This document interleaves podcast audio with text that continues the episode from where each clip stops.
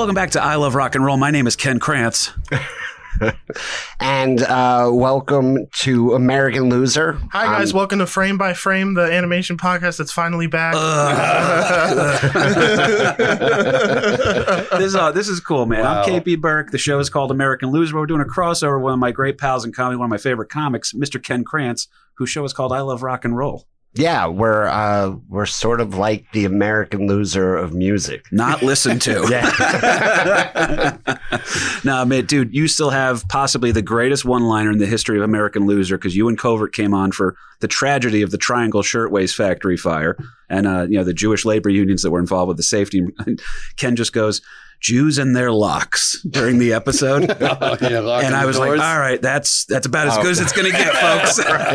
right, they were locked. They were locking them in, right? they were to make sure that nobody was leaving early or anything like that. But, uh, dude, now you got this bad boy up and running, man. Uh, when did you start I Love Rock and Roll? Uh, I think we just record. Like we're pretty new. Uh, We just did our thirteenth or fourteenth episode, Nice. but um, it's you know what it's like. It's like fucking writing a term paper every week. Amen, brother. it's, I get so I get so immersed in a band for a week or two while I'm and it's all I think about and do and then as soon as the episode's recorded I'm like I never have to listen to Twisted Sister again.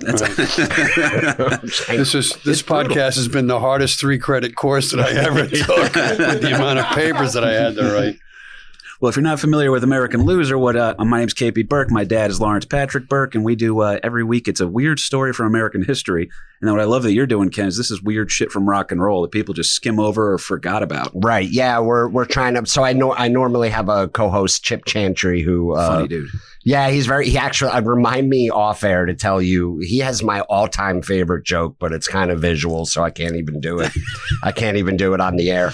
But um, yeah, I, I'll, I'll actually admit I was sort of inspired by uh, American Loser. I I always wanted to do a like a interesting rock and roll story podcast, but it just felt like so much work. Sort of. And And now you found out it really is that much yeah, work. yeah, but then but then I saw how you put it together, and I, I Well, today's topic, you never do know who you're actually going to inspire. but real quick, behind the Come ones and twos, the big kahuna's in the building. What's going on, boss? You know where we're at, guys. It's a shared universe podcast studio in Eatontown, New Jersey. Mike and Ming taking great care of us here. Exciting that we get to be in studio with a buddy of ours who's got a great show. If you're a regular American Loser listener, please do me a favor and check out Ken's show. Uh, if not, just check out this episode. You know what I mean? We're doing the crossover thing, buddy. So I'm And- stoked about this. Yeah, and for our uh, I love rock and roll listeners, definitely check out American uh, American Loser. Thank you, man. And how did you? Because you gave me the topic for this one. Because this is great. Because we're a history show, you're a music show. These two things collide, heavy duty. Yes. right. Yeah, It's Impacted uh, the two world. meteors in orbit at the same time, hitting one another. Um, how did you land on this topic here for this well, one? I think you and I were just bouncing topics off each other. We we went through a few. We thought we talked about Phil Spector. We talked about Woodstock '99. That I think that was the That one. That would have been a great one. Oh man. we should have brought my cousin Kate in to talk about sleeping through the riots during Limp Bizkit. Yeah. I was I was there. I was at Woods, so I would have. But I, my memory was a little like when like when DMX died. I remember thinking I was so bummed that I never got to see DMX live, and then. A couple hours later, a friend of mine texts me. He was like, "How lucky are we that we got to see DMX at Woodstock at his most legendary set? Apparently, it was like the most legendary set he'd had in his Ugh. life." and I was there. And even after being told I was there, I still don't remember. But I guess it counts that I saw him. Nice. Perhaps. You were there. You were in the house. Perhaps MK Ultra got his hands on Ken Krantz as well. Who knows on that one, man? But uh, this one's wild too because it's a history show. But this is also something that uh, the handsome dilf of a dad that I have over here. He's um, you lived through this shit. Well, yeah, I was alive. Well, and Kahuna, you know the name of because we already said who it is. It's Oh yeah. today to introduce the topic. It's uh, the illustrious Mark David Chapman, or as we're calling this episode, I texted Ken before, is uh, Mark David Chapman and the magic of reading. Right. Oh. Well, because when you think of this guy, like what pops in your head, dude? Well, not not American security guard, uh, Yeah, which right, is. right.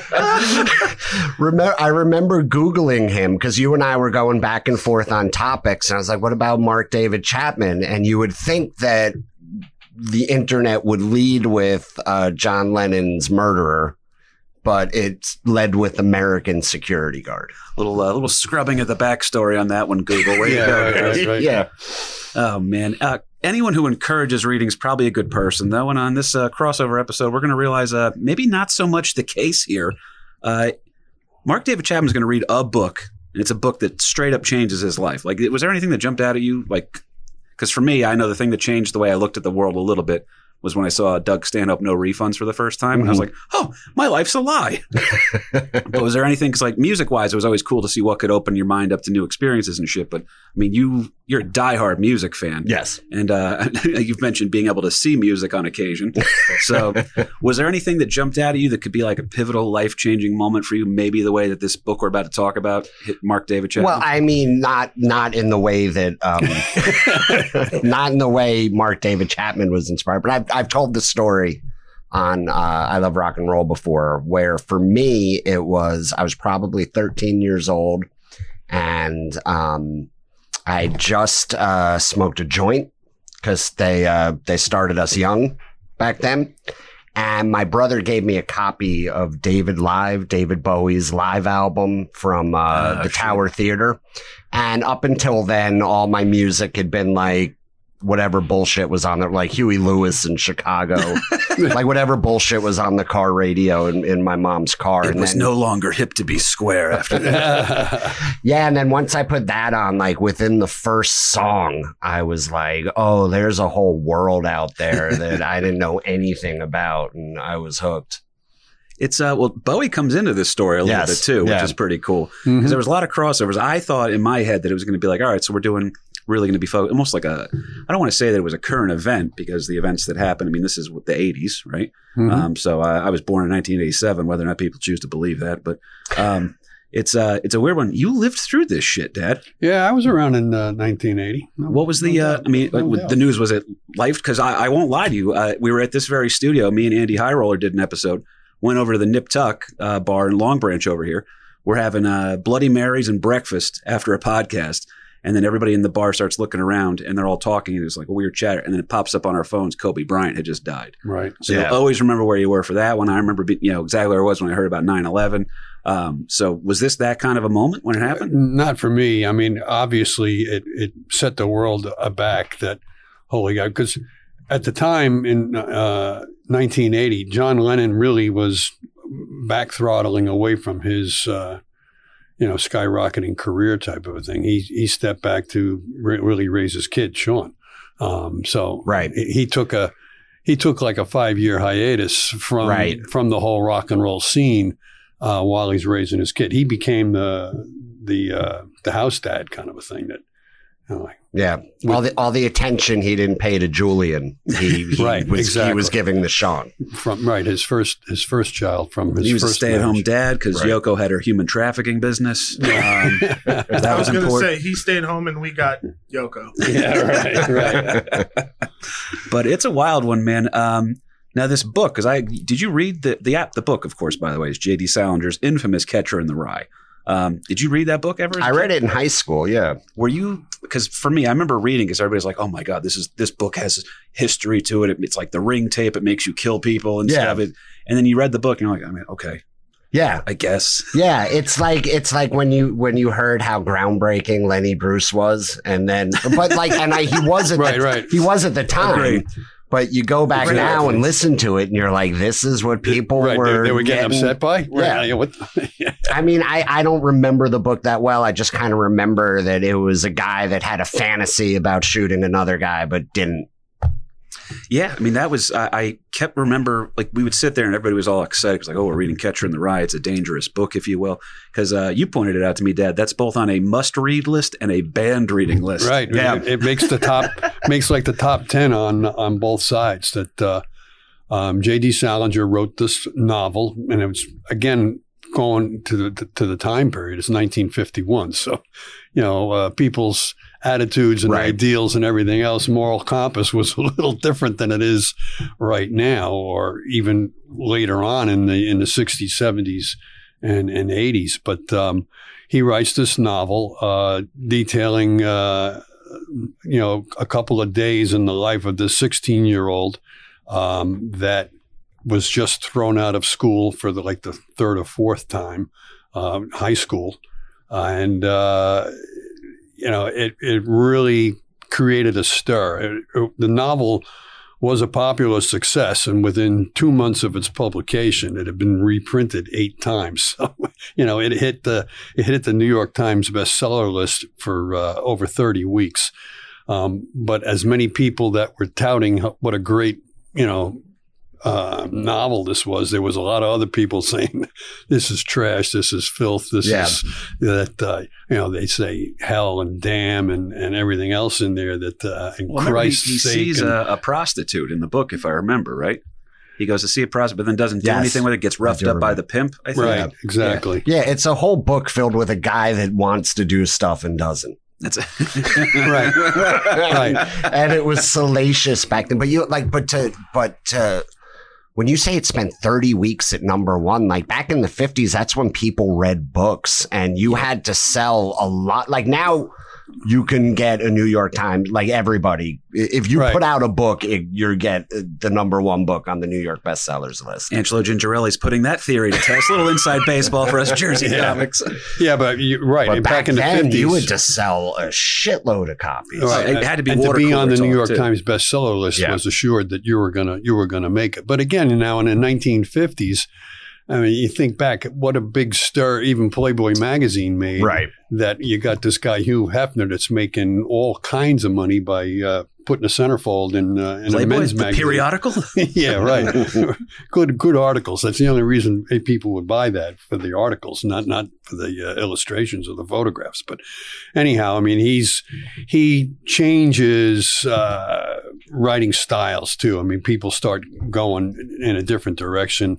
He's uh, he serves. Uh, his his character uh, Holden Caulfield is this 16 year old that I said, as I said, just was thrown out of I think the third or fourth prep school, um, and it's it's he's using the main character Holden Caulfield as this unreliable narrator, uh, telling people what's going on. So it's it's it's it's craziness, and as soon as somebody bans thumb something, what's going to happen? Right. Everybody why? wants it. I, I got to get a hold of that. Yeah. I got to get a hold of that shit and find out why Right. people are so upset. You know, There's a f- um, certain former conspiracy theorist radio show host that's uh, on fire on the podcasts right now because they took him off YouTube and now he's the most sought after guest on podcasts. It's like when they put the uh, parental advisory explicit Oh, yeah. lyric stickers Right. on album. so back you when- know it's good. Right. Yeah. We, we covered when we did the Twisted Sister episode, we covered this when Dee Snider went to Washington. Oh yeah, They all fought so hard against those stickers going on the albums. But once they went on, sales went through the roof exactly, because that's all kids wanted. exactly. It's uh, And when you try to again- take something away, you create uh, demand. Exactly. And then back in the in the fifties too, you had movies censorship. You had to get through the uh, the review board for the movies, uh, you know, and the rating system and all this, all this Comic type of books, right? Everything, They- everything. What a place to say that too, Right. right, here in Mike and Ming's backyard. Really, and even even television. I mean, in the fifties, uh, television was just going to rot the minds of the of the youth, and we're all going to become babbling idiots. Can you imagine we watching watch leave television? it, leave it to Beaver and thinking that? Yeah. That's right, right.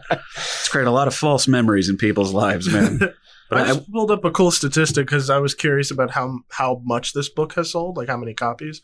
So they say that 250,000 copies are sold a year, right. and they think 65 million copies have been sold worldwide since it was published. so in short, Mark David Chapman's mission worked, and more people did in fact read Catcher in the Rye. Hmm. I got it real quick just to give us the inciting incident here for the podcast. Um, on December 8th, 1988, a terrible event occurred, Dad. Um, my sister's birthday. Uh, on December 8th, 1980, eight years prior to that, though, uh, Mark David Chapman, the topic of today's American Loser and I Love Rock and Roll, he will fire five 38 special rounds from his snub nose revolver into the back of Beatles former Beatles lead singer John Lennon. Um, the idea of Lennon being killed by 38 Special is pretty fascinating.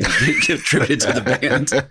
He was Um, also shot with 38 hollow points too. So uh, it As was, a quote from Chapman, to ensure death. right. So he He was wasn't killed with a around. revolver. Yep, Oh, it's also interesting. little snub nose revolver action. Did you hear um J- the James Taylor? So James Taylor claims that he had an encounter with Mark David Chapman the day before Lennon was shot, and James Taylor was staying in a hotel next to the Dakota where John Lennon was shot. Right. And I, this is like a pretty recent interview I was watching. He was on Howard, uh, Howard Stern, maybe five years ago. And James Taylor was saying he was on the phone with his wife and he hears five shots. And then he says to her, uh, I think the cops just killed somebody. And she said, Why do you think the cops killed somebody? He said, Well, it was five shots, which means they emptied the gun, you know, one in the hammer and then four, in, you know, in, and uh, sounds like it was probably a 38. And I was like, you think James Taylor really? Like, Yeah, oh, yeah. okay, Law and Order. Yeah. right. Right. Right. Yeah.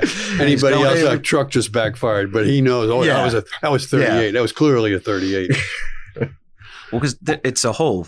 This story is just mind blowing, but that's the inciting incident now. Is that this is the murder of John Lennon here, um, and this guy Mark David Chapman, he's going to wind up a tribute. This is actually what he wrote. Uh, as soon as he's done, first of all, Coon, if you shot somebody, you sticking around? No. Oh. no. What do you think Mark David Chapman does? He, He sat on a park bench and waited, Yep. Oh, opens up a book. Yeah. Catcher in the Rye. Yeah. Yep. Then What? sign the book inside. That is one of the creepiest photos, by the way, that I've ever seen. If you don't know what I'm talking Yes. about, We do. We'll get to that here in a second. Yeah. By the way, have you, has anybody ever been obsessed with a book and then did good in the world? There, like, just read a book and be like, that's a pretty good book, and then read the next one. Parents, Go talk about- to your children about the dangers of reading.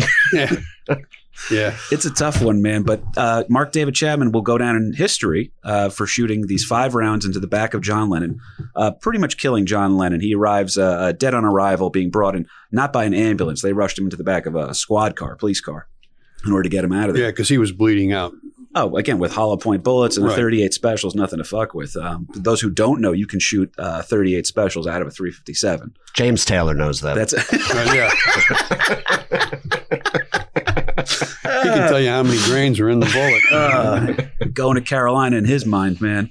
Um, But it's wild. Now, this is the craziest part. When they do find Chapman after having shot the most famous, one of the most famous men in the world, right. um, he's calmly sitting on a park bench. The arrest goes down with no incident.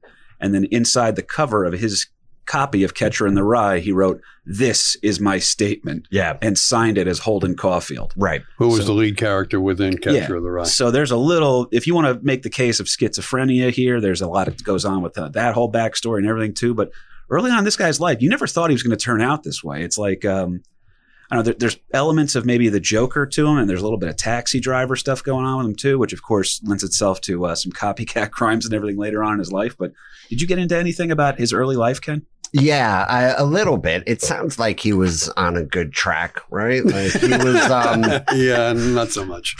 I thought he wasn't he like counselor of the year at Yes. his summer camp. Oh yeah, and uh, just to ruin this for Kahuna real quickly, Kahuna, Mark David Chapman, who again will go down in history for having murdered John Lennon. Yes. counselor of the year at a summer camp that he's working at.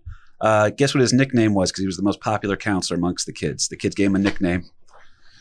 Oh no. What is- Yep, Wait. Nemo. Are you serious? Yeah. Yep. So try enjoying that movie again. Nemo. Oh, they found Nemo. Lennon found him. But our buddy Mark David Chapman was born in Texas, 1955. His father was a physically and emotionally abusive Air Force staff sergeant. There was a couple little cracks in his mental foundation. Uh, they begin to appear early on. He had uh, vivid fantasies of being the king of little people that lived in his wall of his bedroom. It was, I mean, I had a pretty active imagination as a kid. Like, you know, You're making that up. nope. No. That's 100%. That's true. Yeah, yeah. See, I was just thinking about Elle Macpherson. So, was- But- See, if he had just like drew these characters and pitched it, he would have created the Smurfs Yeah. before anybody else. Right. Yeah. Exactly. One, See, one, like you gotta have you gotta be creative with your crazy. Well, who Right, killed you got to um, let it out. You got to yeah, let exactly. it out. Because now you're making me wonder. I wonder if the people who created the Smurfs were sitting there like, well, we were going to kill Lennon, but that's already been Yeah. done. but Jesus, man. Uh, he's got these vivid fantasies here. He also winds up running away a couple of times. He begins skipping classes, taking drugs by. You started smoking pot at age 13, Ken? yeah, I was young. Yeah, so age 14. So a couple more years, you're going to wind up shooting Justin Bieber. That's my theory. Yeah. Well, if I do, it'll be to impress Jodie Foster. Ah, it's perfect too because it's actually on topic. uh, eventually, he's going to wind up going down the born again religious path, and he'll wind up distributing Christian literature again. And just another misuse of a book right there. Right. Um, and again, like we said, a, a pretty popular kid working. He likes working with the younger kids over at a camp. So this seems like a pretty decent dude. Uh, seems to be relatively rooted in reality. And also, he's got a girlfriend now. He's got this newfound spirituality, got a passion for working with kids. It seems like his life is on the up and up until he reads that fateful book. Yeah, this one's going to ruin everything here. A friend suggested that he read J.D. Salinger's Catcher in the Rye, and this one's going to change his worldview a little bit. Is that fair to say? yes. Can you imagine being that friend on December eighth, nineteen eighty, when you realize why Yeah. you did it? Right. Can you just be like, "Fuck! I shouldn't have told Nemo to read that book." Yeah, Nemo. I'm the one who Oh. introduced Kurt Cobain to Courtney Love, so I know exactly. oh man, oh man, I'm the one who introduced you to that weirdo Christian Cortez. I'm so sorry. well, uh, the mental illness thing starts to make appearances again during uh, his early life here, if you will. But Chapman's also he's bouncing around the world, Dad. Right? He's seeing some shit. Yeah, well, he goes from the summer camp. He reads the he reads um, you know Catcher in the Rye and stuff, and that does certainly does make an impact on him. Uh, he also starts to get into uh, his newfound spirituality, if you will, that he starts to become what we would today reference as a born again Christian type of a thing. So he's starting to change his life around. I mean, he's got a, a decent job. He's got a girlfriend. He's uh, you know working as a, as this camp counselor, helping helping kids, helping the youth. Can you imagine being uh, the runner up to counselor of the year that lost to Mark David Chapman? Yeah, really. I could have I could have been somebody. Recant. Yeah, he still has that award, just has an asterisk next to his name now. Yeah, right. but it, it's crazy too because he actually um, he's going to get himself into college now and he winds up i guess cheating on his girlfriend has some sort of a, a they called it an affair but he cheated on his girlfriend felt so guilty about it that he became super depressed started falling behind in his studies wound up having to drop out of college and that's the first time we're starting to see the real big cracks in the mental foundation here because now suicidal thoughts are popping into his head and he keeps saying like, i'm a failure i'm a failure so he's not he's a pretty happy guy it sounds like um, are you familiar with uh, manic depression? yes. It Yeah. sounds like this guy has mania. That's what it sounds like. That's so. It's when things are good, it's the greatest thing ever, and then one tiny thing goes wrong, and it's like, oh my god, I need to kill Right. myself. I shouldn't even be here. He uh, he flips he oscillates back and forth big time. The highs and lows are, are definitely there. Now, have you guys been to Hawaii? Yeah, that's what that's what I can't get over. Yeah, He moves to Hawaii and he's still fucking murderous. and he buys a he buys a one way ticket to Hawaii. So I mean he's he's all depressed and everything else. He breaks up with his newfound girlfriend and uh, how and why he picks Hawaii, but he takes a he buys a one way ticket to Hawaii, and you know where that money came from. I don't think he made that as a camp counselor, but anyhow, he moves to Hawaii and then uh, starts to get all depressed there, and I think he has his uh, his first real suicide attempt on on himself. That uh, Most suicides are. oh, yeah, I'm sorry. Yeah. that would, I think that would be pretty accurate, Kev. Um, but his first uh, his first attempt at suicide. How's that? Is that better? It's Um, phrasing. We work on phrasing here. and uh, he he tr- he chooses to do it with uh, carbon monoxide uh, asphyxiation. So he turns the car on and uh, doesn't quite get it right though. So What is it? He melts the hose or yeah, something to melts, it. Yeah. he Right. melts the hose. right, Now, my old man pointed out something good too. We were talking uh, before we recorded here that even though he didn't technically succeed, to be a guy with some mental issues and then also maybe you know some severe exposure to you know gas poisoning Yeah. probably didn't help. Yeah, I think carbon monoxide poisoning, you're killing a few brain cells up Yeah. there anyhow. So, you know, Yeah. and then you're, if you're diminished to begin with because of your depression, and then now, shit, I even fucked up my own suicide. I can't even do It's like that the, right. The John Cusack movie, Better Off Dead. Yes, One of the- oh, it's a God, great movie. Possibly the best '80s comedy out there, man. It's up there.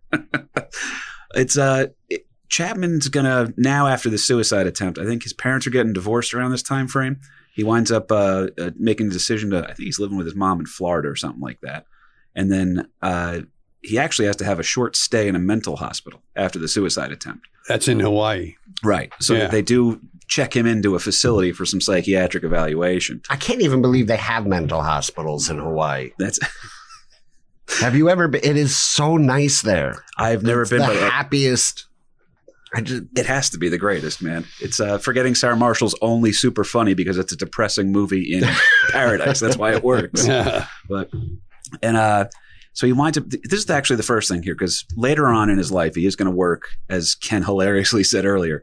He will go down in the history books, according to Google, as a uh, security guard. right. right? Uh, and it, not just a security guard either, an armed security guard. So there's this idea of like, well, yeah, he be- learns to he learns to shoot. But he does. But here's the thing: nowadays there would be background checks where like this guy was uh, for an attempted suicide, uh, and then he's got some Yeah. psychiatric evaluation. They would make him wait at least two weeks before giving him that gun. That's now, right, right, right. yeah, there's going to be Two week cooling off period. Yeah.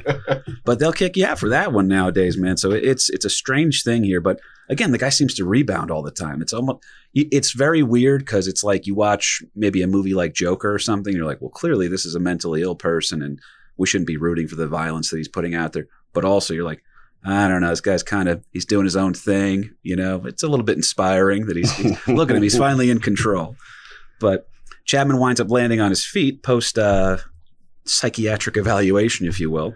Yeah, he it. goes into this uh, into this institution, um, gets himself squared away to the point where once he's released from treatment, if you will, he gets a job there. He, he's then hired by the same institution. So Now we're We'll saying those a- things now, so we Yeah, can talk well- more about them later. yeah, all right, No, because we're I don't want to I want to give the story and then show because and then you we'll come back to it. when you presented that crack in the story there, I was like, oh dear God, all right, this one's I didn't think I thought we were gonna have a straight ahead story on this one, but nope. Uh, after several interesting uh, odd jobs with this hospital work, armed security, and also working as a printer in the hospital, I think uh, he winds up beginning to drink heavily. This is post having a little world tour that he went on, and uh, his travel agent that was booking all of his trips for him, uh, Japanese American woman. He winds up later marrying her. Right. So marries his travel agent. So this guy, he's not an incel, folks. No, He's not. this this is what blew my mind. Not only was he married, he's still married Still married to, to this the day. to the same lady, Yep. uh, Gloria Chapman. Mhm. And then I was thinking, like, he should have just killed Van Morrison. and then when they, and then when they would have been like, "What'd you do?" To be like, "I'm a fucking wife's Gloria." I, he still would have gone away, but I feel like he'd have been out by now. It's uh again, it'd be one of those things because we're, we're going to cover it too because there's the copycat crimes as well, where it's, it's not um it's not how you kill, it's who you kill. It Right. seems to matter a Right. lot. Yeah, and actually, John Lennon was uh, he had a list. Chapman had a list as Yeah. to who he was going to off, and Oh, yeah. John Yeah. Lennon just bubbled up to the top because I think he was the most the most famous on the list. And it was a matter of convenience, they said too, for some of the people because it was strange because you could get more, like you know, uh, Ken and I have bumped into some pretty well-known people Right. before, but that's the, even as comics, they're still like, okay, so you're going to stay on this side of the room from him. You just be cool right now, kind Right. of thing.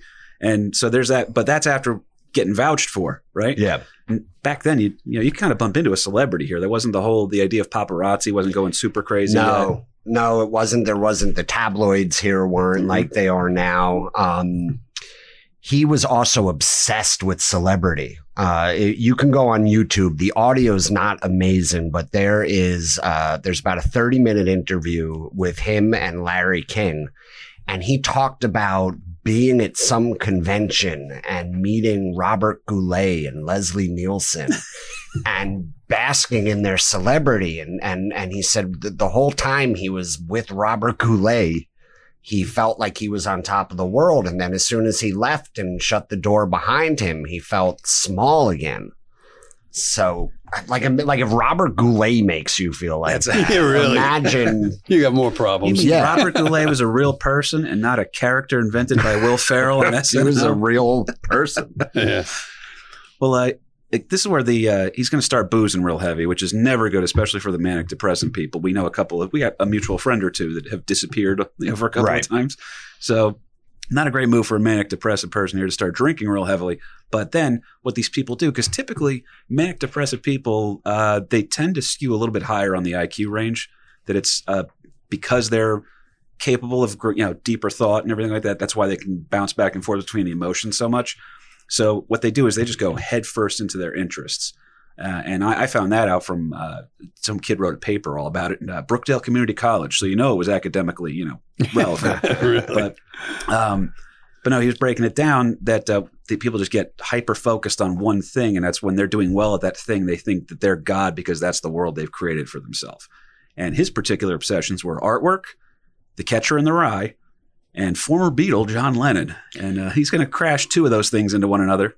Debatably a third too. Yeah, well, what you said too before that uh, you know he was so obsessed with uh, celebrities and that type of a thing, while he's in Hawaii in that um, facility, for the lack of a better term, somebody had gives gives him a book that was just recently written on John Lennon, and he now becomes.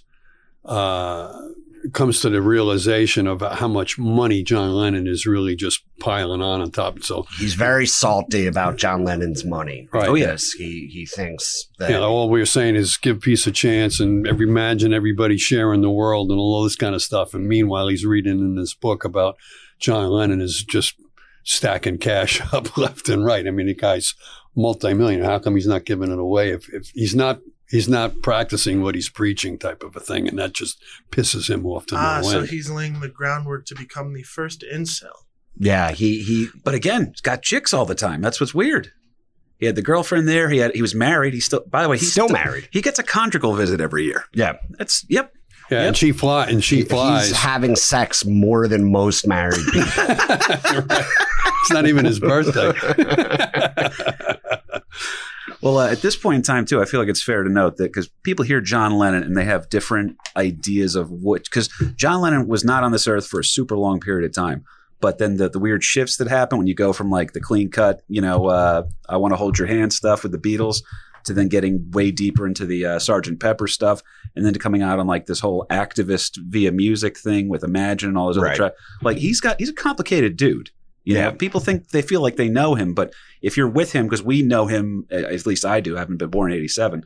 Um, he was already gone by the time I got here, so you had to you could just appreciate him and all of his works. But if he's constantly evolving and changing, you know, I, I can feel, I understand how somebody could feel betrayed because if you latched onto one of those personalities and then that person had a shift, Yeah. person- you're like, well, shit, the thing I just centered my whole world around is over. It's not even here Yeah. anymore. So it gets a little bit crazy.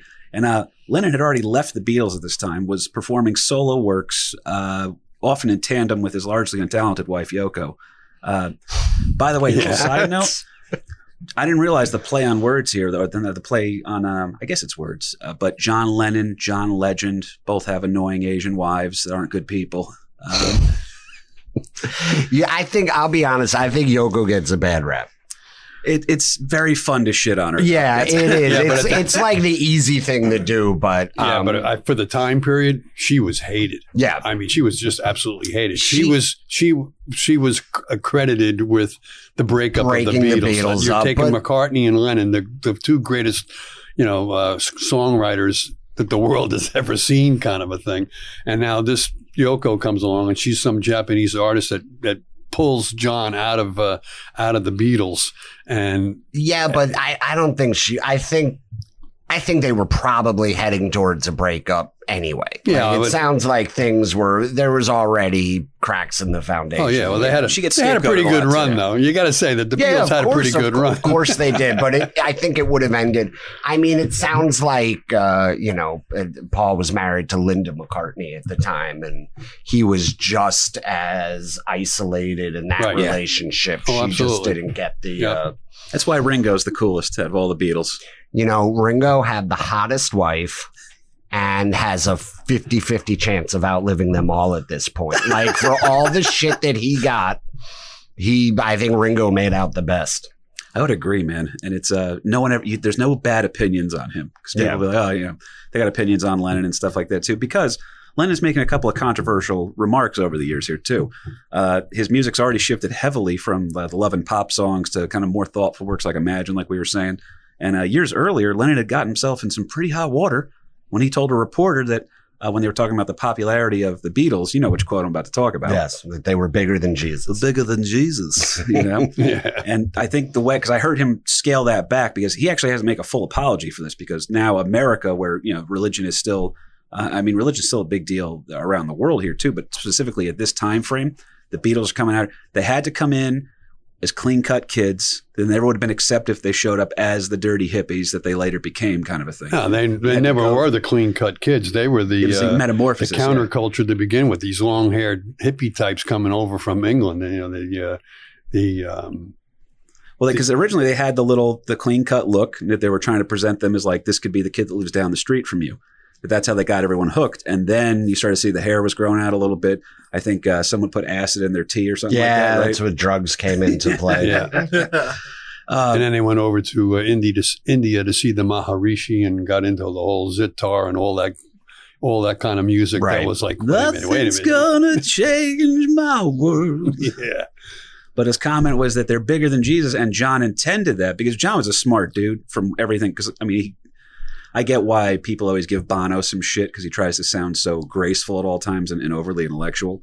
And he's he definitely is those things, but it's also fun to shit on Bono a little bit. So it's probably fun to shit on John Lennon back in the day when he was trying to make his comments saying, um, "Well, I didn't mean that we're bigger than Jesus in terms of pop. I meant that there's a, been a decline in the popularity of Christianity over the years, and the Beatles are actually uh, uh, ascending right now. So he was trying to make that comment, but people had already ran with the story. You you just said the same thing. You just kind of expanded it.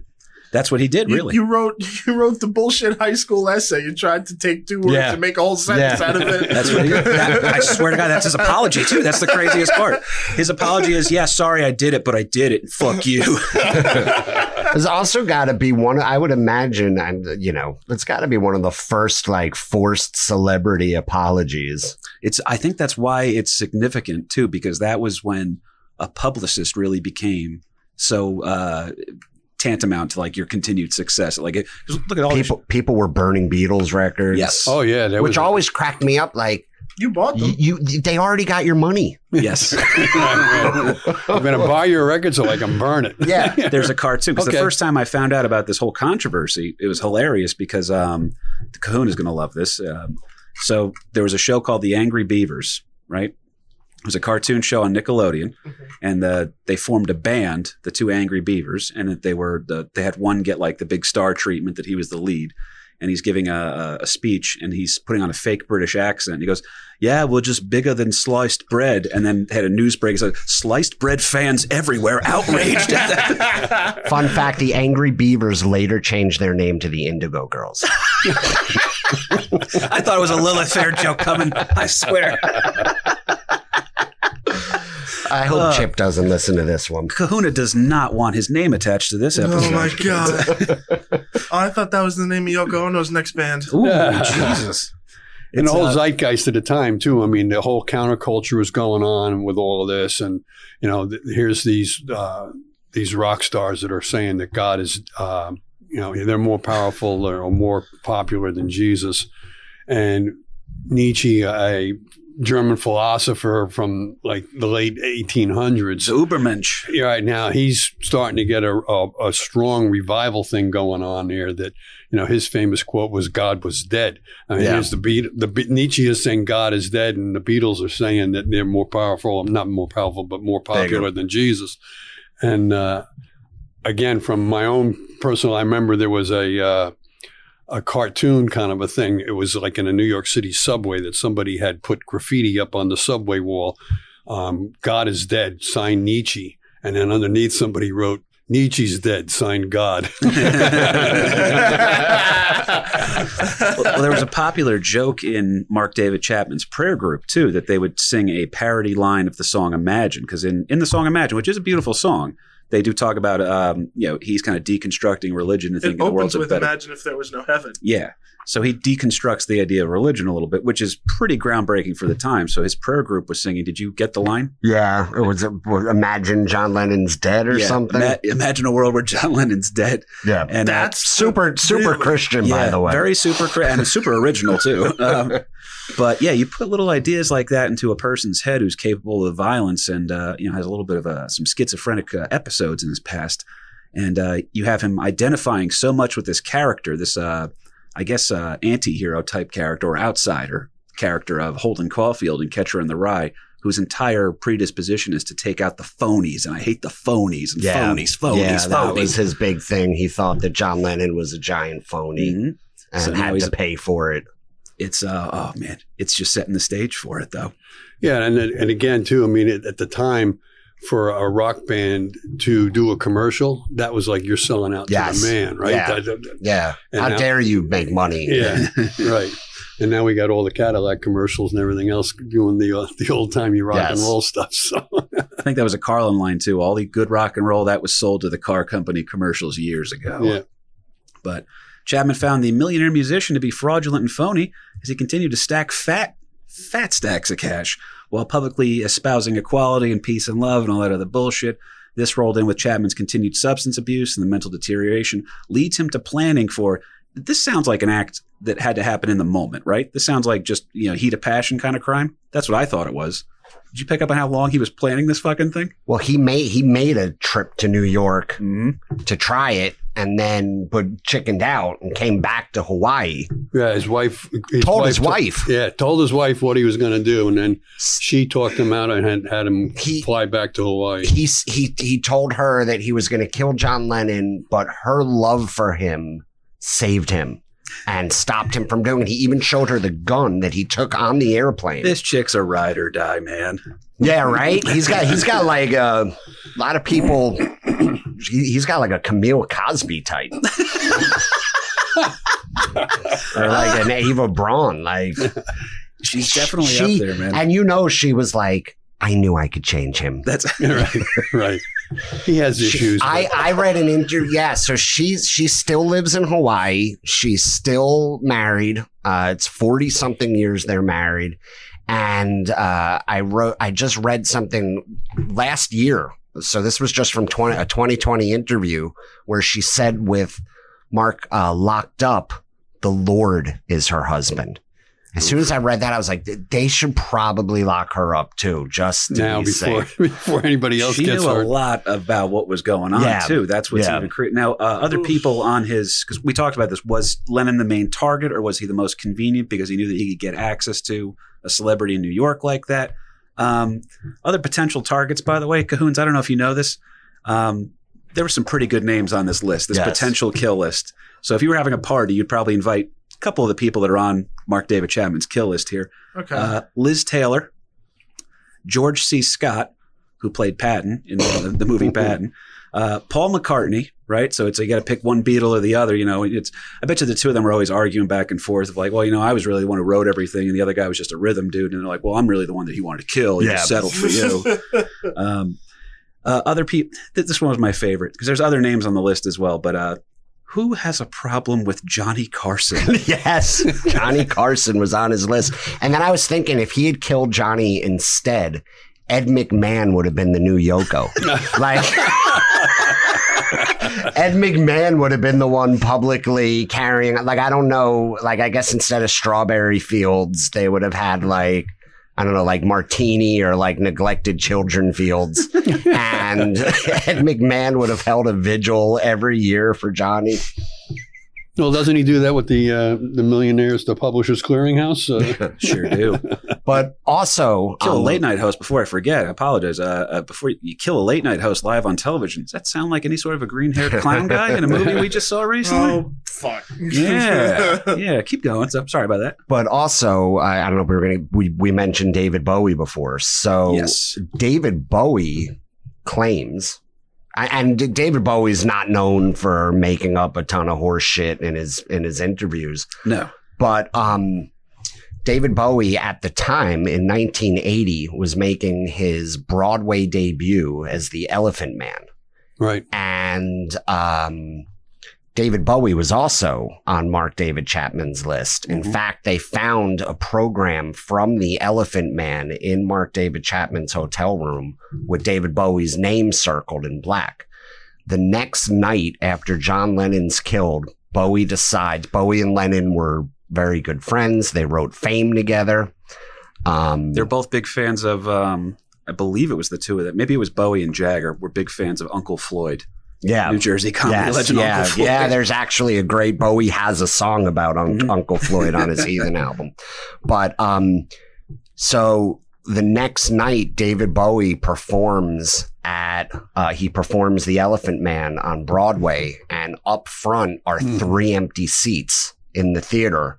Which belonged to John Yoko and Mark David Chapman, who had a ticket for, Reserved- for the reserved seat. Elephant Man That's the creepiest. which is I- just yeah i read that and i got chills Right. I, I saw it on a meme and i was like well that can't possibly be true i would have heard about that so i started looking Yep. into it i see it on multiple sources but then i found a 20 something year old interview with bowie where he admits all of it it's uh that's what gets so unnerving and also kahuna knew something beforehand too because again he's plotting this murder for three months before he actually gets up there and finds there's an issue he doesn't have ammunition the one time uh, he chickens out one time uh, he's going back and forth on wants to work on his relationship with the lord clearly this guy's going through some shit um, but hours before he would shoot lennon because by the way he i believe you the other james taylor story about this one that he had the physical encounter with him Mhm. and he said that uh, he described Chapman as being like a, a covered in like manic sweat, like, Yeah. like "Ah, ah," and just talking about how he goes, "I'm going to meet John Lennon. I'm going to meet John Lennon." yeah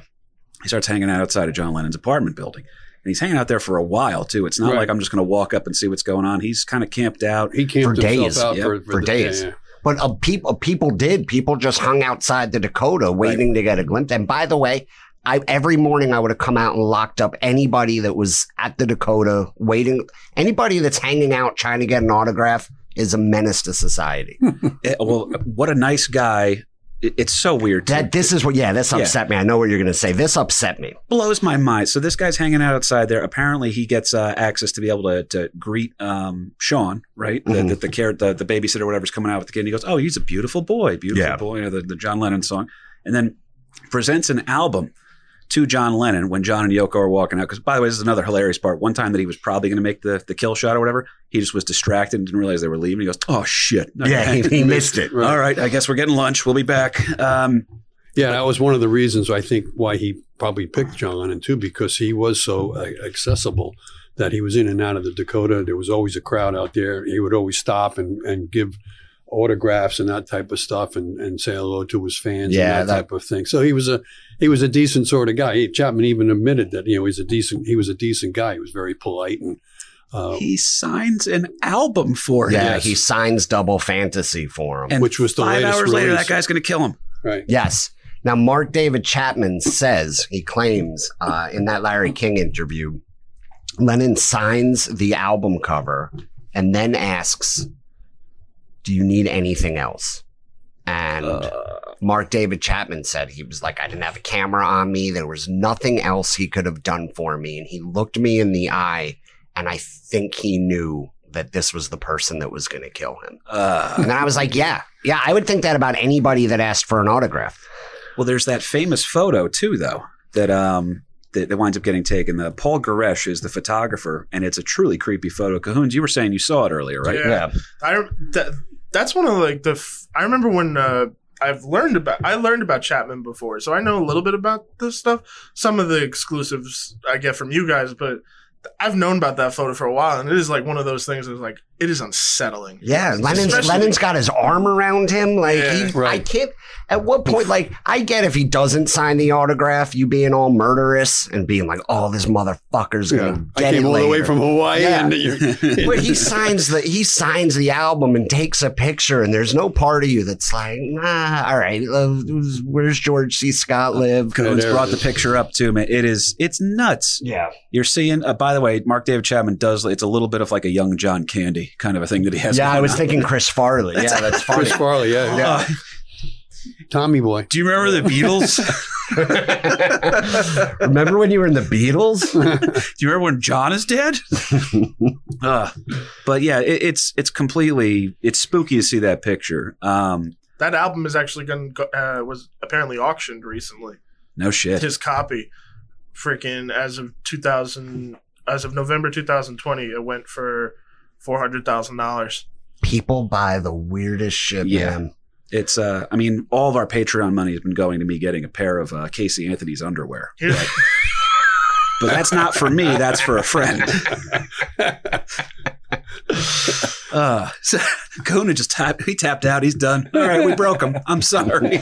we just had um on, on a recent interview actually also with uh, Chris Covert. He brought in uh, George Cummings from the band Doctor Hook and the Medicine Show. And George Cummings was telling the story of meeting a concert promoter who brought him into his garage to show him the wrecked car that Jayne Mansfield died in. Oh, this this dude bought it at an auction. So people are getting into some morbid shit. Yeah, that's, a, that's that's, a morbid gotta have chasing. collectible. right? Holy shit! Yeah, man, we say that for my for Father's Day. We just got my pops the gun that killed Lincoln, so he's pretty happy. but um, but he, he winds up uh, about five hours later because again, reports indicated that Chapman's wife knew all about this. Uh, five hours after getting a signed vinyl record, it's probably going to be worth you know tons. Um, he's going to shoot the guy five times in the back, and uh, Chapman's wife knew about his plans, his struggles with alcohol, mental illness. And Chapman actually said he resents her in a way for not calling the cops on him back then. But again, still married, so they worked it yeah, out. yeah. It does get better. Um, after shooting him in the back, he shoots five rounds because that's what people don't. They think it's a six shooter. Yeah, but no. James James Taylor knows. Yeah. Yeah, right. You can immediately identify it. well, he hits uh, four of the rounds hit him, and uh, authorities will arrest Chapman uh, on site without incident. And again, Lennon's pronounced dead on arrival because he's just, I mean, dead to rights. They threw him in the back of a, a squad car, like we said, because they didn't have time for the ambulance. It was it was an ugly scene. It had to be. Um, three hours later, Chapman told authorities that a big part of him. This this quote kind of spooked me a little bit because you don't want to research this shit alone late at night, but. Um, he told authorities, Well, I suppose a big part of myself that committed this murder was my inner Holden Caulfield, again, the protagonist of Catcher in the Rye. And he goes, But a small part of me was probably the devil. Yeah. Oh, yeah. Yeah. He gets into that in the uh, in, in the Larry King interview. Well, because again, he if you notice, he uses religion as a way to rebound uh, from whenever he hits these these manic lows. So in order to get it back onto a manic high, it's like religion comes in and says, You're a good person, you know, don't have to worry about that. We're gonna work on you. There's a guy up there named God and he loves you no matter what you did. And so he's completely repaired himself in uh, the eyes of the Lord, if you will. Yeah. So, but this is his way of like, oh, well, the devil made me do it. That's you're starting to get a little bit of that in here too. Um, again, the, the next night, the, the thing with Bowie, that's creepy as hell. Um, Chapman claimed that he did the act, by the way, uh, in order to get more people to read. This is an exact answer. He goes, Well, I did this in order to get more people to read Catcher in the Rye. right. Yeah, Which, Yeah, that was which big worked, motivation. Which worked to an extent. very much so. Because then uh, just four months later, uh, that same book, Catcher in the Rye, is found in the personal belongings of John Hinckley, who had just shot the recently elected President Ronald Reagan. Right. Again, to impress Jodie Foster. Which, Yes. I mean, come on, aim a little higher, buddy. You know, it's Yeah. She was 13, I think, at the time, Oh, too. that's It creepy. It was pretty creepy. Right. so this book now. And it was like, what an idiot, dude. She's a lesbian. that's You're, you're never going to impress her that way.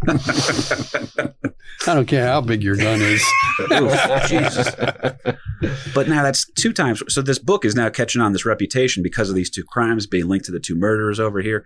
Uh, LP, you had another connection to this one. Yeah, didn't there was a, another um, a murderer, Robert John uh, Bardo, who murdered uh, Rebecca Schaeffer, who yeah, was the a, actress, actress. from My Sister Sam. Was that the Yeah, name of the Gotcha. show? He was trying to tell me about this. I, I didn't. I had they yeah i remember i was old enough i remember when that happened and um they were pen pals like the I, i'm sorry what was his name uh, Robert John Brand. it's Bardo. always with three names um, yeah, Assassins, yeah. Yeah, Yeah.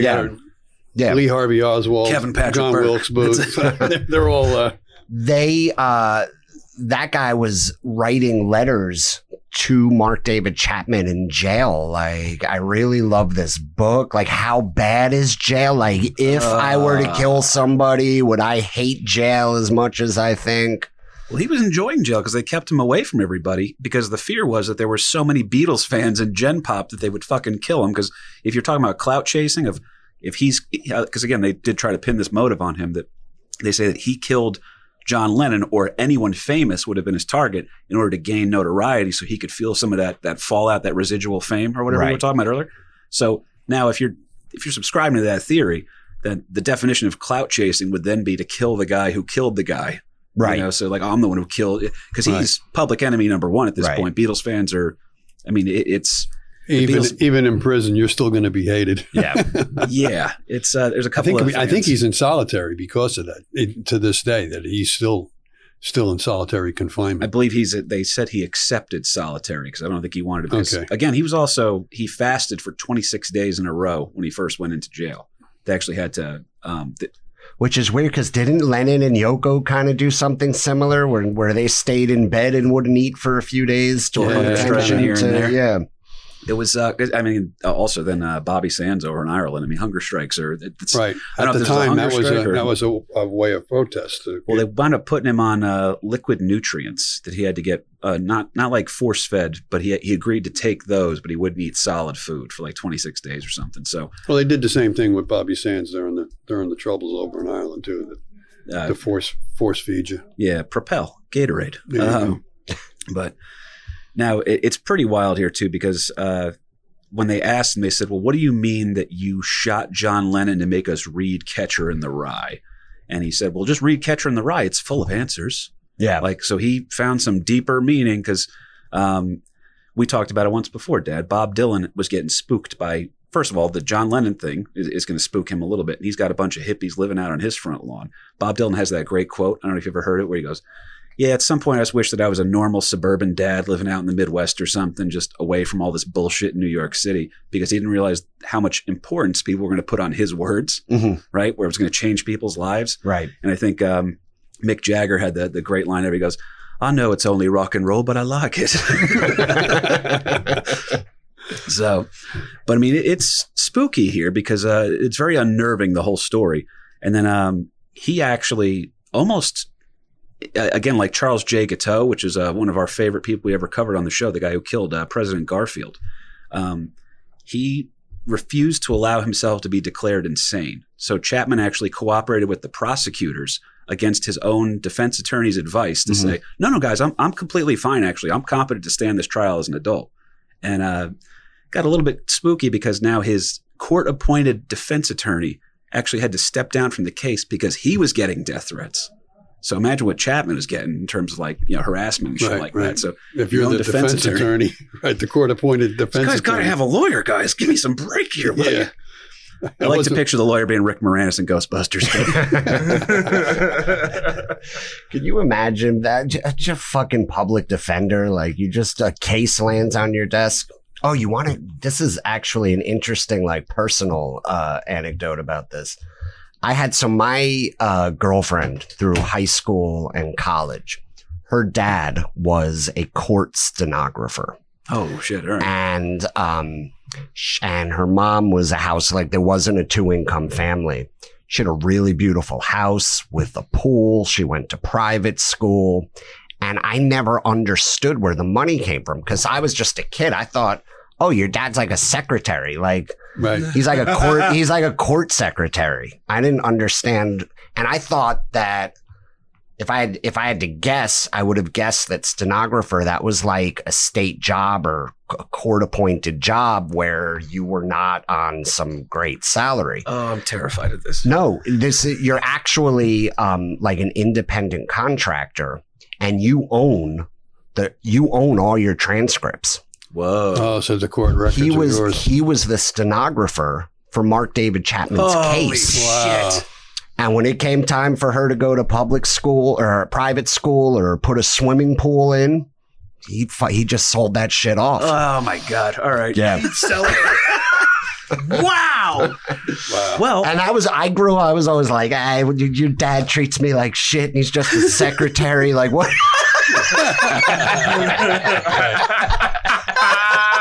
what is this shit? yeah. dude. Wow. That is That's a, that was a wild thing to learn. yeah, that's spooky, man. Yeah. That was because again, There's the- your Jersey tie-in.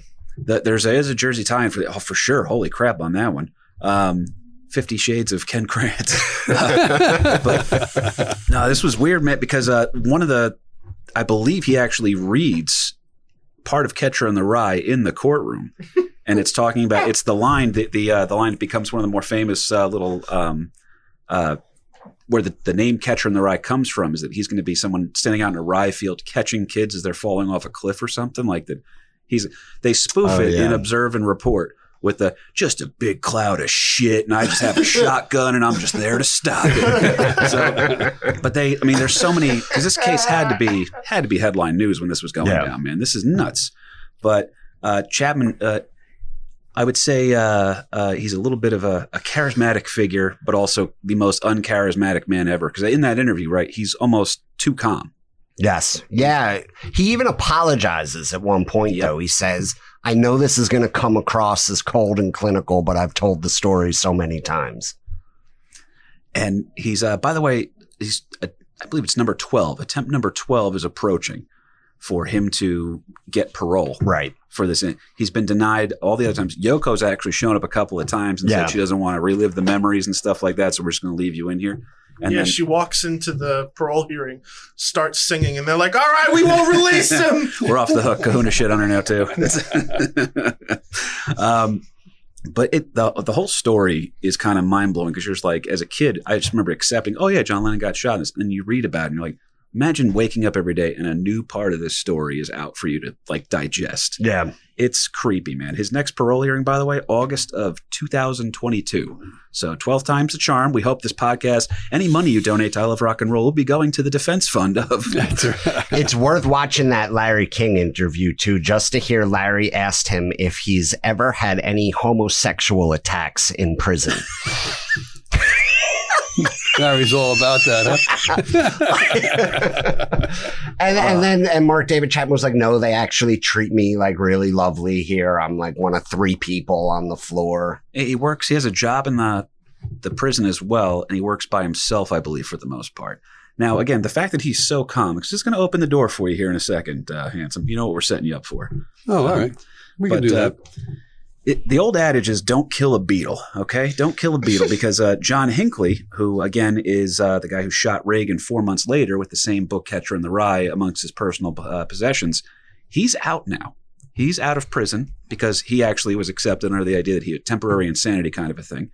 Um, and so again, it, it's kind of who you can shoot the current president of the United States as long as he doesn't die. You can Right. still live your life and put out your music or whatever you were Yeah, saying. yeah. right? He's he's putting out. He's like a shitty folk singer on YouTube now. oh man, and his his videos are racking up more views than any of our stand up clips will ever get in our lives. you know what I'm going to do then? I'm just going to start putting up clips of my stand up and saying John Hinckley's hits. That's it. But that, uh, dude, it's wild because um, because of the way that Chapman then handles this, because he starts seeing a minister and stuff like that. He's tried to repair his faith with God. He still sees his wife for this conjugal visit every year. I think he gets like 48 hours alone with her, kind of a thing, in like this weird makeshift like apartment cell that they put together for him. But he works his job over there in the hospital. He refuses most interviews. First interview was 1992 with um, uh, Barbara Walters. Barbara Mhm. Walters, yeah. Then the Larry King one. The Larry King one's the one that I was able to watch. So I mean, that was mind blowing to see how the the weird, eerie calm that comes over this guy when he tells you about what he Yeah. did and how he feels about it. Um, it kind of makes you think, Dad, that maybe temporary insanity, maybe that's not too far of a stretch here because there's some weird things that happened in this guy's life that. Well, our boy definitely had his ups and downs, didn't he? Yeah, I mean, certainly did. And there was perhaps a government program for a Jersey tie-in here that maybe, maybe we might have covered on another episode of American yeah, Loser. there was a, a bit of a loserception that I, when I started doing the research on this one, I was like, I was a holy shit moment for me. But, uh, you know, this obviously with anything as big a news story as this was, I mean, this, this, when he was, was, uh, when Lennon was shot, uh, that even interrupted Monday Night Football. Howard Cosell, Oh, yeah. Howard Cosell was the first uh, commentator or news person or media person that actually announced that that uh, Lennon was shot. I mean, Can you imagine getting awful news from fucking Howard Cosell? Well, I don't want to tell you how I found out Ruth Bader Ginsburg died. yeah. Um, But Howard Cosell uh, apparently had uh, done an interview with uh, Lennon previously, which is why. Lennon had been up in the booth at Monday Right. Night Football. Right. That was like his "I'm a man of the people" phase. Right. Ugh. Right. And then uh, I think they came the uh, the news came by just by circumstance that there was another ABC news guy in the emergency room when they brought Lennon in there. Now Lennon's surrounded by all the cops and everything else, and there was another uh, news guy in there for um, some kind of emergency service.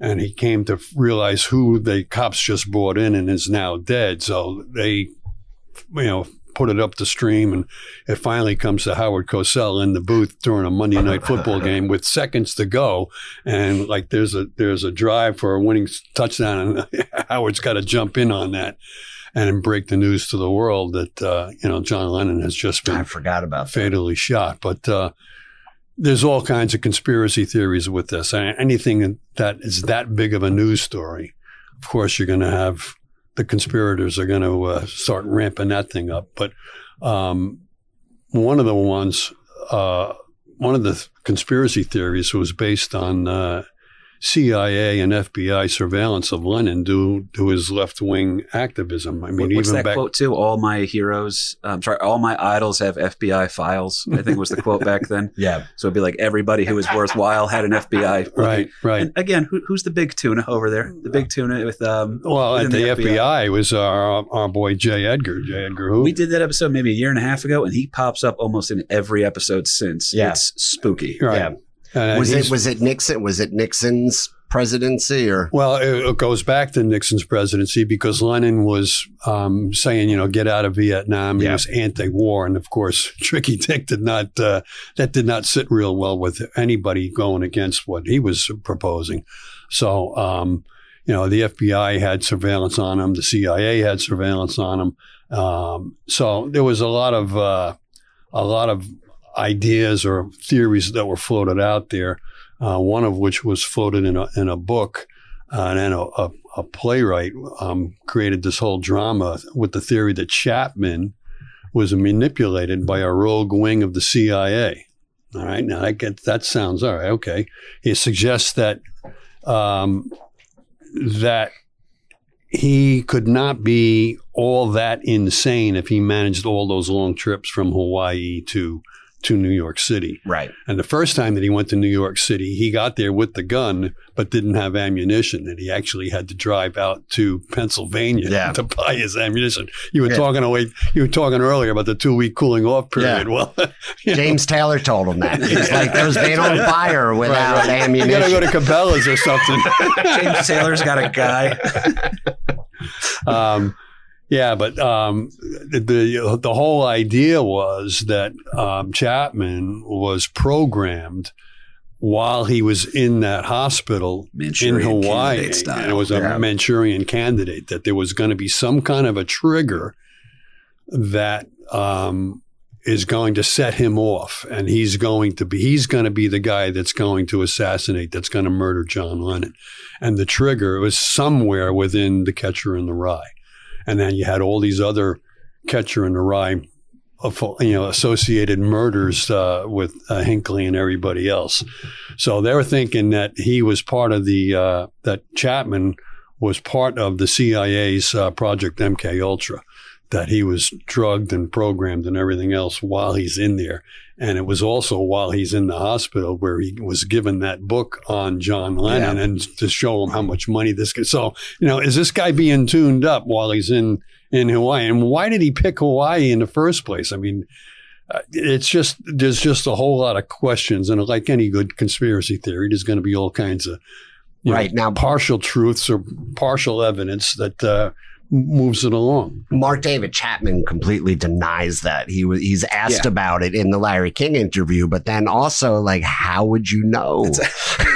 That's the How problem would you- the conspiracy Right. stuff is that there's always you can't disprove them.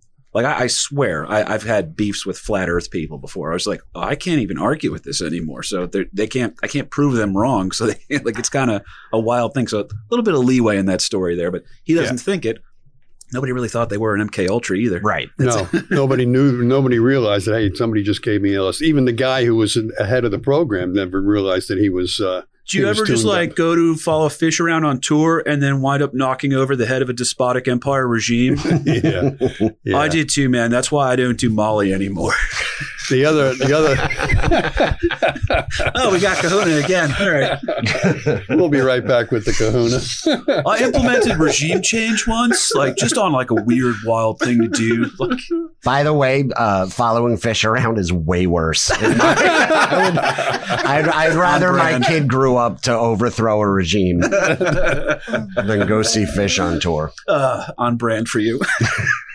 But another little tidbit that I thought was a little interesting too is that um, uh, there was a documentary that the doorman at the Dakota, at the hotel where Lennon was living with Yoko and, and Sean, the kid, that the doorman was of Spanish descent. Mhm. And um, when they started to investigate this guy, there was some speculation that he has long time association with the CIA going back to the Bay of Like Pigs. most doormen. Like, right, Yeah.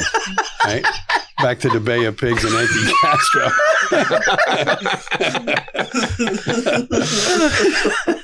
They actually they touch on it. So there is when I say truly awful, there is a truly awful Mark David Chapman biopic uh, starring Jared Leto. Leto, how do you I think say? it's Leto. Jared Leto and um, the shittiest of the Jokers That's, and um, Lindsay Lohan. And they, it, it is so bad, it's worth watch. It's like one of those. Right. It's so awful, Right. it's good. Kahuna, I smell a Mystery Science Theater night coming up, buddy. Yeah, it On is. Kenny in? It is. I would lock Jared Leto up too, just to be safe after watching this. But they they do touch on the the Spanish doorman and What maybe there was some kind of weird, you know. The Bay of Pigs, perhaps. Yeah, and it was even speculation that it wasn't Chapman who shot uh, Lennon; it was the the Spanish doorman, Yeah, the Cuban exile, that that shot him. And Chapman was just programmed to be the patsy, be the fall guy. That he's going to sit down and read his I mean that read is his book that until the cops a li- arrive. yeah, that's a Right? little crazy. Like once you got Lennon, wouldn't you just be like, well, fuck it, let's just knock off as much of this list? Like if you're gonna be a monkey, be a gorilla. You, you know what I mean? Solid. it was. Uh, it's a creepy one too because uh, th- there's something about the calm that goes down with it because uh, there's. Um, I believe that happened in Taxi Driver too, but like the the opening shot when he shoots Harvey Keitel, it's like there's that weird moment when he's just looking around. He goes, "Oh, okay, so no one's stopping me. Like we can follow through on something." Because then Taxi Driver comes out what seventy nine. Yeah. So Taxi like Driver was already out when this went down, but it had to be because again, Jodie Foster being uh, a key part of the, the the Hinckley story, and then the shooting of a, a presidential candidate, which would happen with Reagan later on and stuff like that too. I mean, there's a lot of art imitating life, imitating art kind of a thing here. So it's it's spooky. The Right. whole story is a little bit more unsettling. We're laughing about it, but I was also like, Jesus Christ, this happened. yeah, yeah. Yeah. I'll be honest, the most surprising thing I found out was that this dude was and is still married. That's- Like that was I that's I everything I read I came away with. She, she fucking it's a ride or die, man. It's uh again, and there might be more information coming out about this story because, like we said, that twelfth appeal is coming up right now. That would be. I, I know it was a crazy time for, but that would have been the craziest presidential pardon ever. If on his way out, Trump just goes, "Chapman, you're on." Oh my god. Let's not say we did. it's dude, it's a creepy story on that one, man. But uh, what else you got coming up on I Love Rock and Roll, brother? I love rock and roll. Uh, we are we're covering the life of Scott Weiland next Nice. week. We just had uh, this morning. We recorded with the fantastic comedian Ted Alexandro. We did a whole episode on on famous lost albums to promote his lost album. The episode that I would tell you guys and the American Loser fans to check out uh, most if you're going to listen to one episode. you're listening, Stu? you're listening, KP's mom? um, check out an episode on a gentleman called Spade Cooley. oh, you talked to me about him. Yeah. Jones already knows him. Yeah, you were you were in there That's for that, right? one. I think that's probably there's That's- there's a lot of uh, American history wrapped their up in that. Yeah, it's Nice. also Okay. also uh, a fun murder episode. Fun murder. Oh, Fun murder it is, man. Yeah, Yeah. but uh, what what episode for for uh, the people who listening to I Love Rock and Roll? What do you guys have coming up? What should they check out? I appreciate that, man. I loved our uh, two-parter on the Bay of Pigs. Um, uh, LP, I think you and me are both partial to. Probably Kahuna's favorite too. Dan Sickles. Yeah, Dan Sickles was a good one. In a nutshell, do you, I, you've never heard of this guy before in your life? No, Um, he's the first guy to ever use temporary insanity, and it works. And he, at the time, was a member of the U.S. House of Representatives representing the state of New York and shot the guy fucking his wife dead in the streets in the middle of D.C. with witnesses. Um, the guy who was fucking his wife was the son of Francis Scott Key, who wrote the Star Spangled Banner.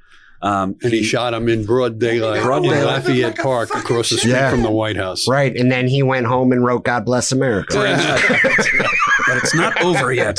Not only does he get away with it, he then goes into the military uh, and winds up serving at. Uh, he's a, serving as a general at the Battle of Gettysburg. Gets his leg blown off by a cannon. Has the leg preserved in a barrel that you can go visit his leg that's still in the U.S. Army Field Museum. All right.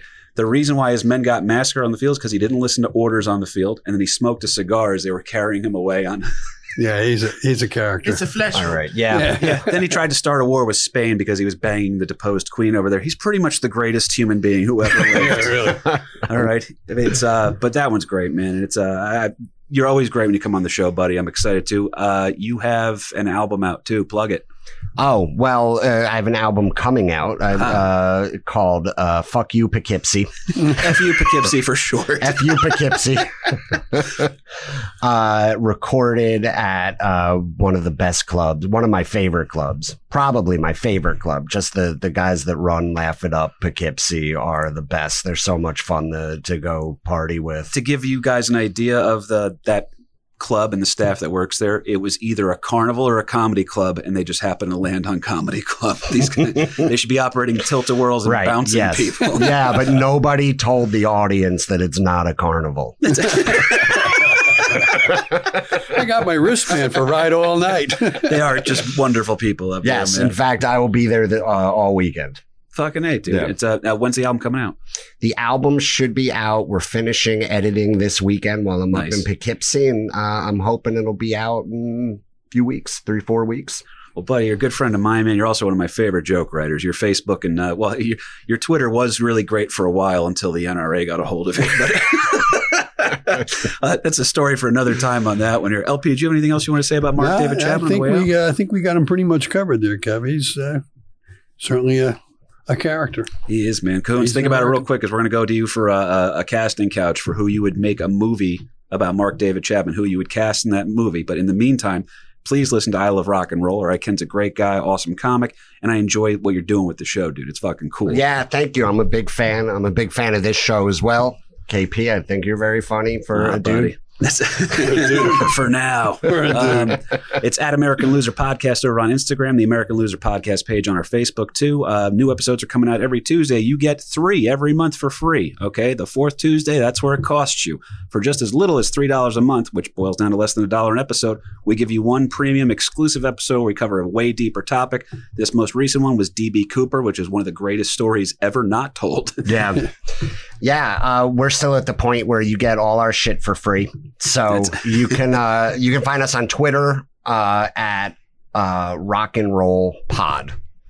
I still can't believe you got the name I Love Rock and Roll. No one else jumped on that Do one. you know? So Chip and I are bouncing names off each other for like a good three weeks. And then finally, one day I was just like, I just want something that people will remember, like I love rock and roll, but that's obviously taken. And because everything we came up with, you Google and you're like, oh, there's 15 other podcasts with that name. And then This show was originally called Dan Carlin's Hardcore History, so we got fucked out of that. That's right. That's- right. but yeah, there there was I guess it it was just so obvious that it never occurred to anybody Right. that they could do it. Everybody, everybody. That's surely that name And had I, to I already actually the our not. our fir- so uh, KP knows uh, my comedy's a lot like KP's. I'm a little little dark, little rough around the edges, and this uh, I love rock and roll. It's it's the safest, cleanest thing I've ever done. and I've already received hate mail. We we did Oh, you got to be doing something right. we did an episode on the Runaways, and their manager Kim Fowley was a true piece of shit. He he. The Runaways were an underage female band. They were all kids, like between fifteen and sixteen. Need a movie about them, right? Yeah, it was a, a really, actually, a really good movie. And Michael Shannon plays Kim Fowley, and it's alleged by uh, at least two members that he raped them. He was a ri- he would throw while they were practicing. That was Van Alden, Dad, Yeah. from Boardwalk. while while they were rehearsing, he would throw dog shit at them and tell them this is what you have to get ready for. This is what people are going to think of you. So while they were rehearsing, they had to dodge, and this was like a grown man. And um, I I already got a, a message from some Insta uh, on Instagram from somebody. First off, I knew once he told me that um, I shouldn't be disrespecting Mr. Fowley. I had- Mr. Fowley. Mr. Fowley had a real gem on my hands, and then he uh, he told me that uh, he, he's going to get word to Joan Jett that I'm using the name of a song that she wrote that she didn't write. uh, people are just nuts. But we did our uh, it's up on YouTube. Our demo Dick Marcinko episodes. The guy who created SEAL Team 6 Mhm. I can't tell you how many people start listening to that, don't understand what it is, and then start. They're so confident in their criticism. Right? It's it's one of my favorite things ever. Somebody just goes in there and goes. I wish uh, this this kid would shut up and let uh, Demo Dick actually speak. That's how commanding of a voice my father has. This guy assumed he was, the creator of SEAL Team Six. Go for sure. Demo Dick was sitting right here with us Yeah, for my man. voice. that somebody wrote recently. He goes, I, I wish. Um, uh, he goes, if we ever really wanted to take demo Dick out, what we should do is strap him to a chair and make him listen. I've never heard a, a narrator like to hear himself talk so much. And I, I just wrote back to him. I never would write back to anybody normally on this stuff, but I just wrote, dude, it's a podcast. What the fuck, Yeah. other than talking, am I supposed to be doing? Like magic tricks? Like right. what? it's wild on that one, man. But You most see this card? No. It's nothing to do with sight gag. Cahoons, if you're making a movie about Mark David Chapman and the incident we talked about today, what are you doing with it? All right, so I'm taking some inspiration from one of my favorite recent rock and roll biopics called Love and Mercy, Oh, which it's is so the good. story of Brian Wilson's Beach Boys. Yes. I'm gonna have Brian. I'm gonna have Mark David Chapman played by two actors in two different time periods. Uh, we're gonna go. Uh, see, I don't have a real casting. If you say Chadwick. Boseman, I'm going to be upset. No. uh, for older David, for older Mark David Chapman, we're gonna go Norm Macdonald. Oh, that's actually not bad. Hey, shit, Bill, you know? to, like, with the minute I saw this this fucking photo of David Chapman, like he he kind of looks like him. Yeah, and they both have that. They both have that deadpan delivery. we're doing we're doing a fucked up movie, and then in the pastime in the pastime uh, period, he's going to be played by Andy Milonakis because I fucking feel like it. Ooh, interesting. So that that's a joke, but I mean, hey, hey, you ever gotta shoot a beetle and you're like, ah, I forgot bullets. I'm not really making this fucking movie. I'm thinking it's like it's going to be awful. So I'm It just was- like, here it- you go. It was This is already it. made, and it is so awful. Uh, but truth be told, if it was like a legit thing, I would cast Adam Driver, who did uh, oh yeah, I could see that who too. like did um, what the fuck the new Star Wars trilogy. There you uh, go, man. Kylo Ren. That guy's, uh, I think he's an army vet or something, too. Yeah. Yeah. real life. He's Yeah. a badass dude. Yeah, man. he's a I like badass that guy. Well, shit, man. I also like you, Ken Krantz. I like you, the kahuna. You LP, do? thank you for the ride home. Only And, if uh, you're good to me. Do we cover Oh, yeah, gas but no, Patreon's making money right now. It's, Yeah! it's uh, I, I won't say pennies on the dollar, but it's all Dogecoin. Um, yeah. Isn't Dogecoin worth like five cents now? Debatably. Uh, yeah, but when Elon Musk retweets this episode, Oh yeah, we're gonna be rolling. now we're talking, dude. Uh, that's not, my next new fake Twitter name is Elon Musk. Um, but guys, this was Mark David Chapman. I thought it was a great episode, man. Uh, please listen to I Love Rock and Roll. For I Love Rock and Roll, that was Ken Krantz. I'm KP Burke, and that was Mark David Chapman, American Yes. loser. yeah, listen to American Loser. Thanks, guys.